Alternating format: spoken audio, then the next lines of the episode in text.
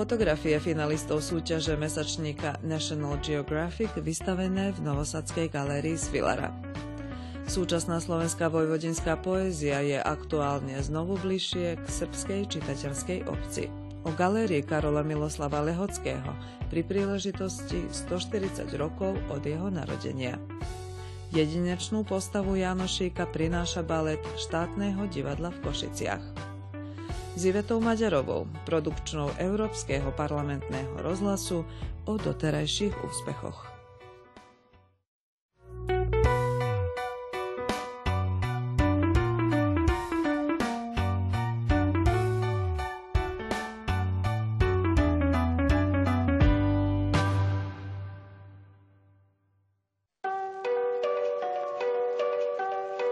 Pestrofarebné prírodné scenérie, zachytené fotoaparátom, v novosadskej galérii Svilara vytvorili tajomnú atmosféru.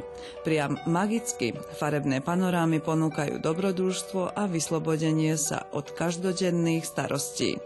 Ich autori sú finalisti súťaže, ktorú zverejnil prestížny mesačník National Geographic, známy svojou vysokokvalitnou obrazovou stránkou, zameranou okrem iného aj na zobrazovanie prírody. Ovaj konkurs i ova izložba je prvi korak u saradnji National Geographica i kancelarije. Súťažou a výstavou National Geographic podnikol prvý krok v spolupráci s kanceláriou Európskej únie v Srbsku.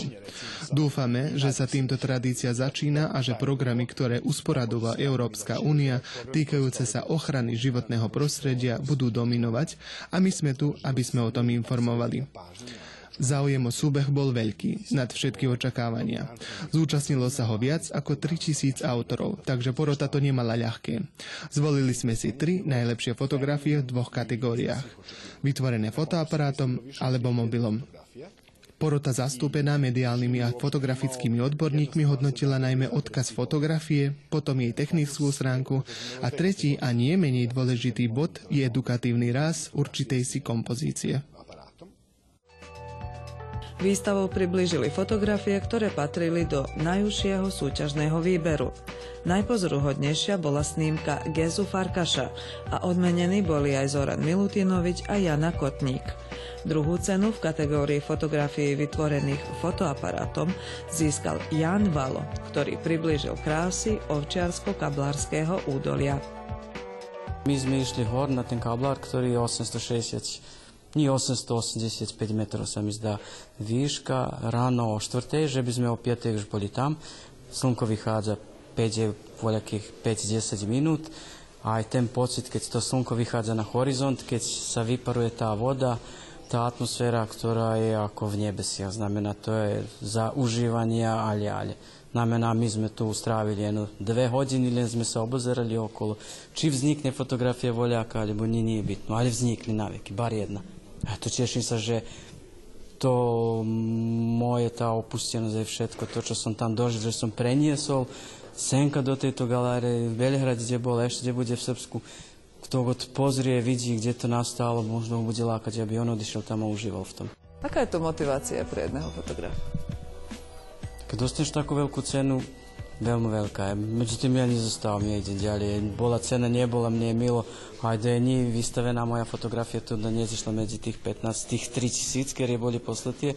Ja bi sam aj dalje išao, ovaj bi sam podržao svojih kolegov fotografov, ktori su tu, alebo nije su tu. Znamena, mne fotografija laka, i to mi je život, i to su mi baterije, to mi je voljačo. Prvoma... Teraz ďalej, aby som ešte ďalej išiel, dokiaľ si ich nebudem vidieť.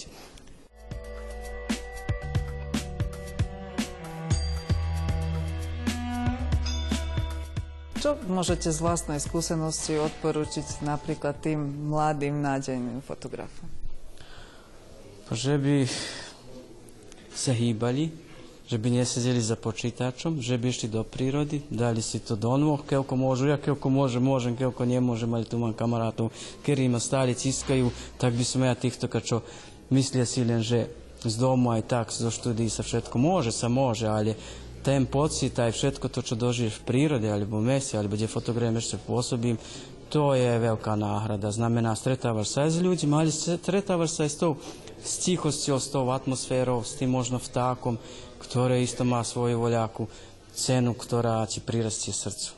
Tajomnú atmosféru fotografií budú môcť pocítiť aj občania Nišu, kde túto výstavu posunú.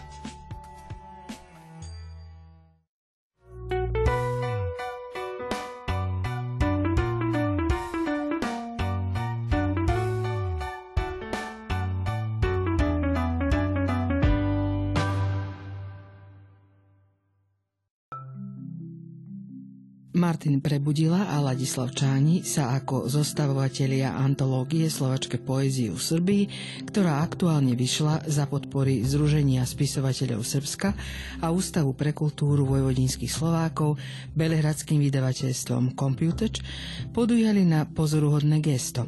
Podať skutočný, reálny obraz slovenskej vojvodinskej poézie od polovice minulého storočia po súčasnosť, rešpektujúc rozličné poetiky a rôzne chápania poézie.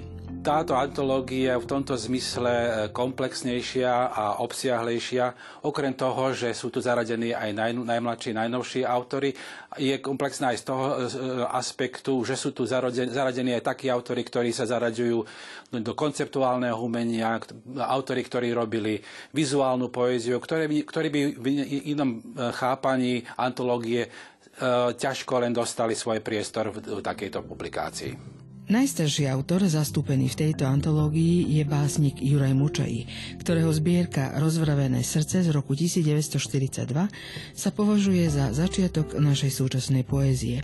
Išlo o zámer teda a na dôvažok, že ide o básnika, ktorý stačil iba naznačiť svoj talent, ale ho naplno nerozvinul, keďže tragicky zahynul.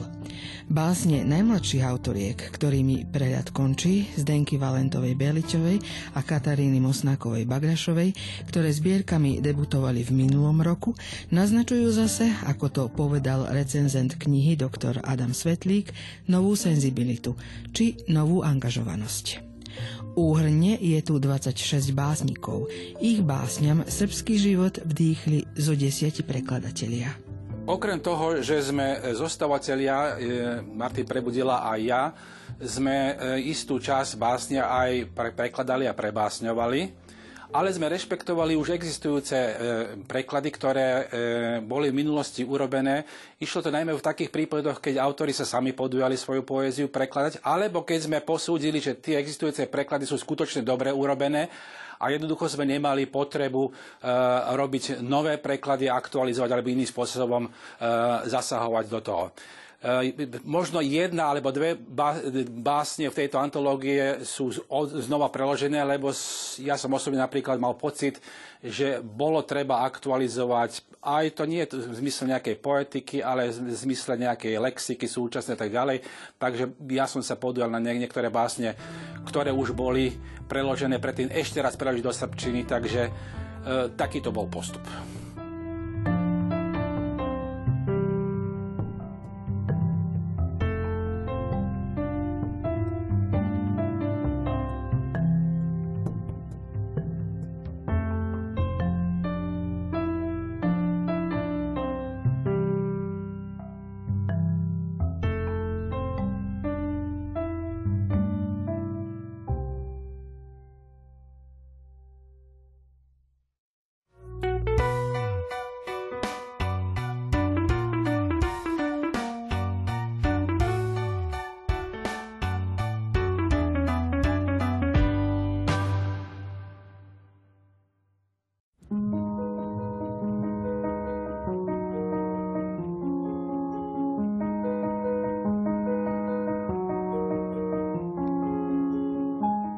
Prvý slovenský školený maliar alebo zakladateľ slovenského vojvodinského výtvarníctva. Týmito slovami by sa najkratšie dala definovať osobnosť Karola Miloslava Lehockého. Maliar s túlavými topánkami, ktorý zanechal hlbokú stopu a postavil základ v slovenskom vojvodinskom výtvarníctve. Mystik, samotár, mesianista, umelec. Jeho meno právom nesie galéria sídliaca na gymnáziu Jána Kolára, ktorého vznik aj sám podporoval. Rok 2019 priniesol aj okrúhle výročia osobnosti a galérie Lehockého.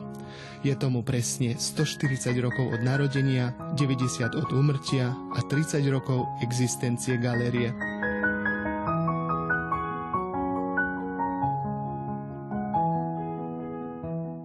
Galéria vznikla pri príležitosti 70. výročia osláv školy. Tieto priestory galérie predtým boli výtvarným a hudobným kabinetom, odtiaľto tu si profesori robili prípravu a išli do triedy proste vyučovať. Nejak každé výročie gymnázia prinášalo niečo nové do náplne gymnázia, tak stalo sa, že v tom roku 1989, 15. oktobra, keď galéria bola otvorená, niekoľko mesiacov predtým, alebo presnejšie 1. júla roku 1989 bola otvorená aj galéria Zuzky Medvedovej. Teda bola to v jednom roku druhá galéria Petrovci a predtým nebola žiadna. Galéria vtedy, ako začala fungovať, periodicky sa obnovovala. Niektoré, ale veľmi málo prác pribúdalo v období medzi oslavami gymnázia. Čiže galéria a zbierka boli otvorené roku 1989, o 5 rokov neskoršie, teda roku 1994, keď bola oslava 75 rokov gymnázia, vypracoval sa prvý náročnejší katalóg. Galéria dostala pomenovanie Karola Miloslava Lehockého z uvedených dôvodov, lebo ide o maliara, ktorý sa zasadzoval, aby táto škola bola tu založená, práve v Petrovci. A vlastne ďalších 10 rokov do roku 2004 tu pribudlo iba niekoľko prác. Stála expozícia vytvorená z diel darovaných galérií našimi umelcami vyplňa jej podstatu. Prezentuje prácu a idej našich umelcov, ktorí sa sem s hrdosťou vracajú. Inšpirujúce motívy diel majú možnosť načerpať aj žiaci gymnázia, ktorí tu s profesorkou výtvarnej kultúry občas zájdu. Tak ďalší taký väčší nábor bol vykonaný roku 2004, keď pribudol zase určitý si počet prác, ale aj počet školených maliarov, grafikov a sochárov sa šíril. Ako som na tejto gymnázii, bola tá postavka, ktorá bola od tom 2004. roku, tak do tohto roku nebola menená. Keďže sme oslovili umelcov, aby sa pričinili svojimi aktuálnymi prácami, alebo tými, ktorí ešte nemali svoje práce tu na vystavené, tak sme si to tak vymysleli, že aby nebolo, že zase budeme oslovovať tých umelcov, aby svoje práce dávali, ale že spravíme takú mini kolóniu výtvarnícku a povoláme všetkých, aby sa zúčastnili dvojdňovej kolónii a to, čo vypracujú, vlastne aj zostane tu na do vynovenej zbierky. Ešte ako prváčka na gymnáziu so svojimi spolužiakmi a profesorkou Triaškovou sme navštívili túto galériu a je mi cťou ako bývalej žiačky gymnázia, že môžem tu vystavovať svoju prácu a že je moja práca časťou tejto zbierky. Táto grafika patrí do cyklu, ktorý som vypracovala ešte ako študentka na akadémii. Tento cyklus sa volá Obraz v obraze. Na tejto grafiky je predstavený rám, ktorý je urobený v techniky slepotlače.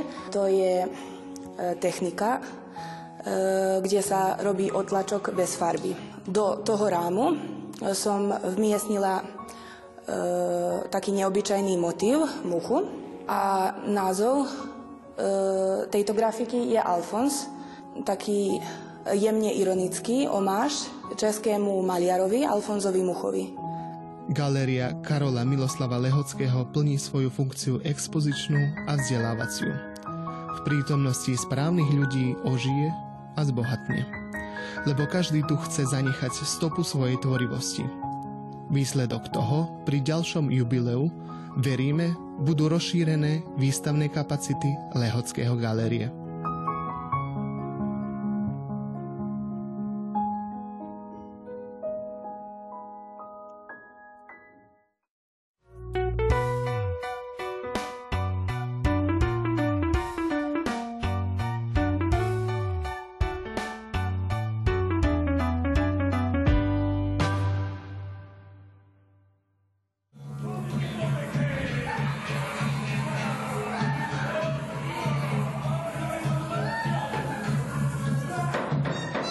Postava Janošíka už našla svoj odraz v mnohých umeleckých dielach, od literatúry až po film.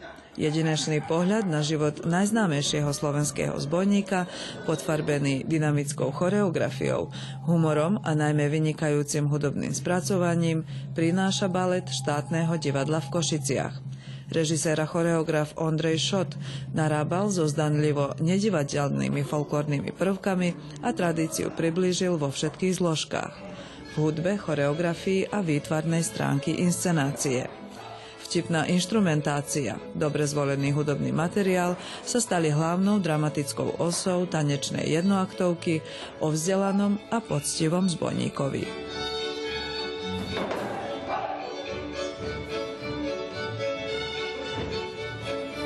Bola to pre nás veľká výzva, keď sme vlastne mali si osvojiť, alebo trošku možno oprášiť, tie stredoslovenské hudobné regióny.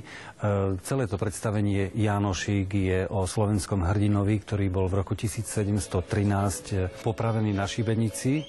Za to ľudia si vytvorili takú legendu, že to bolo preto, že bral bohatým a chudobným dával. Preto bol vždy v tradíciách Janošík ospevovaný, objavuje sa v mnohých piesňach, hlavne v jeho rodnej obci v Terchovej. No a to je aj gro hudobného nárečia, ktoré tu v tomto balete teda ponúkame. Prosím vás, pánovia, prosím po tretí krát.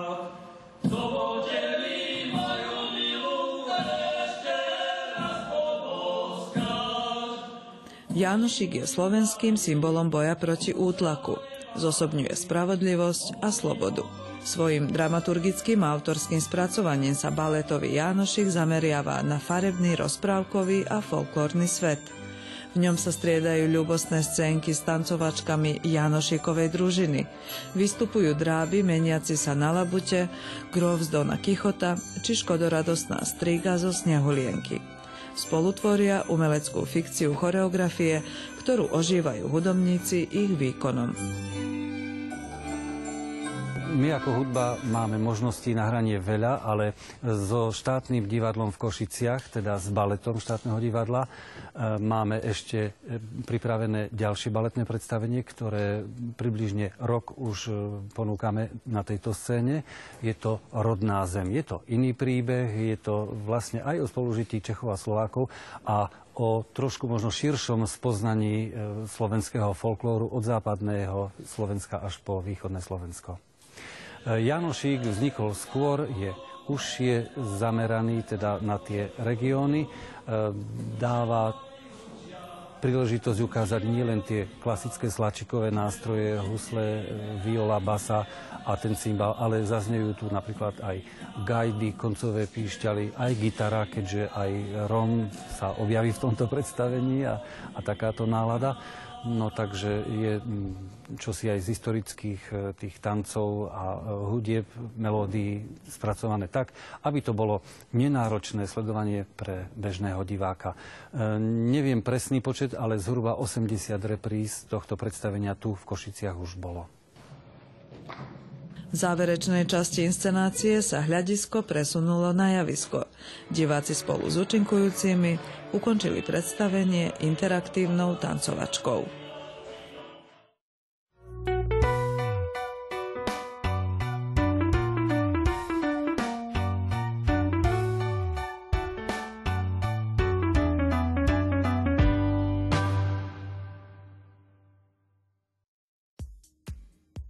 Medzi mladých ľudí z nášho prostredia, ktorí sa vďaka ambícii a tvrdej práci dostali za hranice našej krajiny a uplatnili sa tam, patrí aj Iveta Maďarová z Petrovca, ktorá toho času pracuje v Európskom parlamente na poste asistenta produkcie v oblasti žurnalistiky v internacionálnej politike a žije v Luxembursku.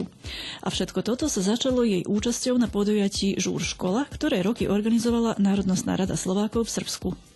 Vtedy som bola v takom období, že práve som skončila gymnázium a začala som hľadať, v ktorej oblasti žurnalistiky sa najviac viem uplatniť. Čiže začala som kultúrou, umením, prózou, poéziou. Prispievala som aj do Vzletu, aj troška do Hlas ľudu. Aj snažila som sa proste vystavať si niečo a nájsť svoj štýl písania. A v tom období si myslím, že sa vo mne ešte odohrávala taký boj, že či zostať doma, alebo vykročiť do neznáma. Ja mám rada výzvy. Výzvy podporujú môj rast, aj duchovný, aj psychický, aj emocionálny, v každom proste spektre. A si myslím, že sa fakt veľmi oplatilo to, že som všetko to riskovala. Mala predstavu o tom, čo chce dosiahnuť a videla cestu k tomu. Uvedomila si však, že musí tvrdo pracovať na tom a že nemá priestor na chyby. Podala žiadosť na vysokú školu na Univerzite Komenského v Bratislave, kde bola prijatá na odbor žurnalistika na bakalárskom stupni. Počas štúdií podala žiadosť o občianstvo Slovenskej republiky, ktoré jej potom otvorilo perspektívu práce v Európskej únii. Na Slovensku získala pracovné skúsenosti, kontakty a kamarátov, ktorí sú jej, ako hovorí, druhou rodinou. Pracovala som v TASRI, ale ako na part-time, čiže bola som študentkou full-time na plný úväzok a mohla som pracovať ako na part-time v TASRI a pracovala som ešte aj v SITE, ktorá je akoby považovaná ako za druhú tlačovú agentúru Slovenskej republiky. Tiež som sa tam naučila, ako sa pracuje v profesionálnom a odbornom prostredí. A tiež som získala dobré kontakty. Potom sa vydala na ďalšiu cestu do Prahy, kde pracovala ako zahraničný korešpondent pre Slovenskú republiku.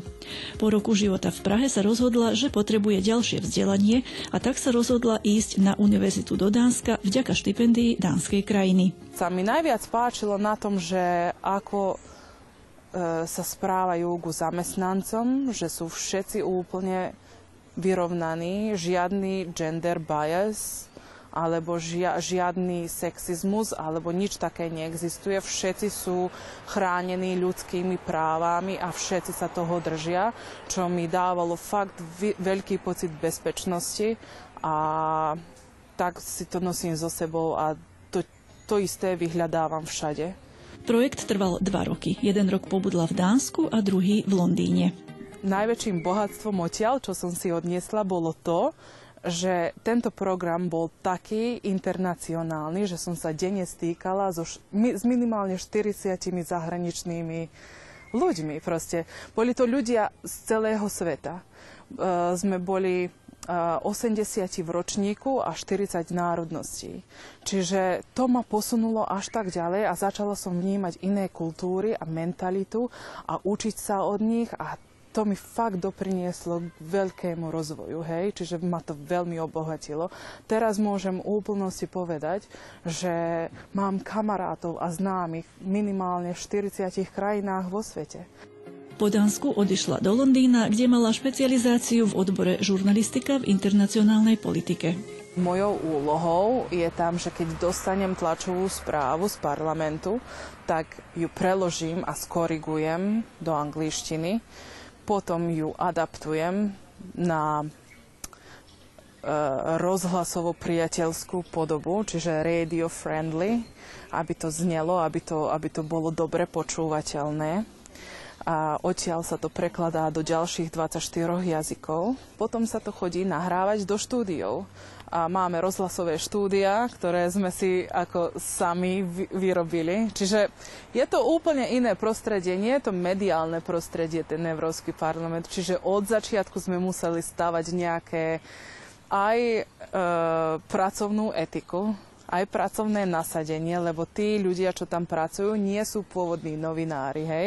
Sú tam technici a zvukári, sú tam inžinieri a technici a tak ďalej. Obsah tých rozhlasových vysielaní je informácia o tom, že čo Európsky parlament a Európska únia robí pre občanov a ako ochraňuje ich práva, ako podporuje ich štúdium, výskum, ako ich ochraňuje v doprave, v súdnych konaniach a tak ďalej a tak ďalej. Sú tam naozaj veľké témy, ktoré rozoberáme. A môžete si to všetko pozrieť aj na internete, ak by som mohla len povedať, že adresa je, že thistimeimvoting.eu. Po ukončení magisterských štúdií v Londýne dostala sa na doktorantské štúdium, z ktorého zatiaľ má za sebou asi 1/3. V súčasnosti žije v Luxembursku a práca ju zaviedla aj do Bruselu a Štrasburgu. Napríklad, keď ma pošľú do Bruselu alebo do Štrasburgu, do parlamentu, tak chodím na tie parlamentné zasadnutia. No a spíšem súhrn všetkého, o čom sa jednalo a potom to predstavím na internete, hej, čiže takú správu napíšem o tom. A môj typický deň v kancelárii vyzerá tak, že keď dostanem tlačovú správu z Bruselu, tak ju preložím, pooprávam a ona sa preloží do 24 jazykov, potom chodím do rádiových štúdií a dohliadam nad nahrávaním. Niekedy aj sama nahrávam v slovenskom jazyku, ale aj v chorvátskom tiež.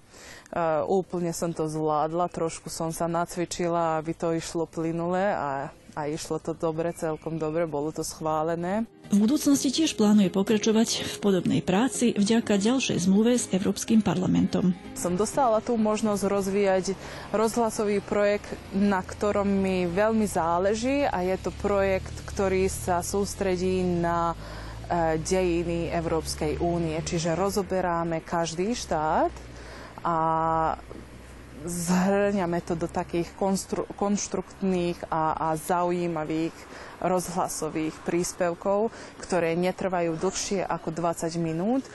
Pokiaľ ide o odkaz pre mladých, ktorí v súčasnosti hľadajú svoje miesto pod slnkom, Ivetina rada je ísť za svojimi ideálmi, tvrdo pracovať a nikdy sa nevzdávať.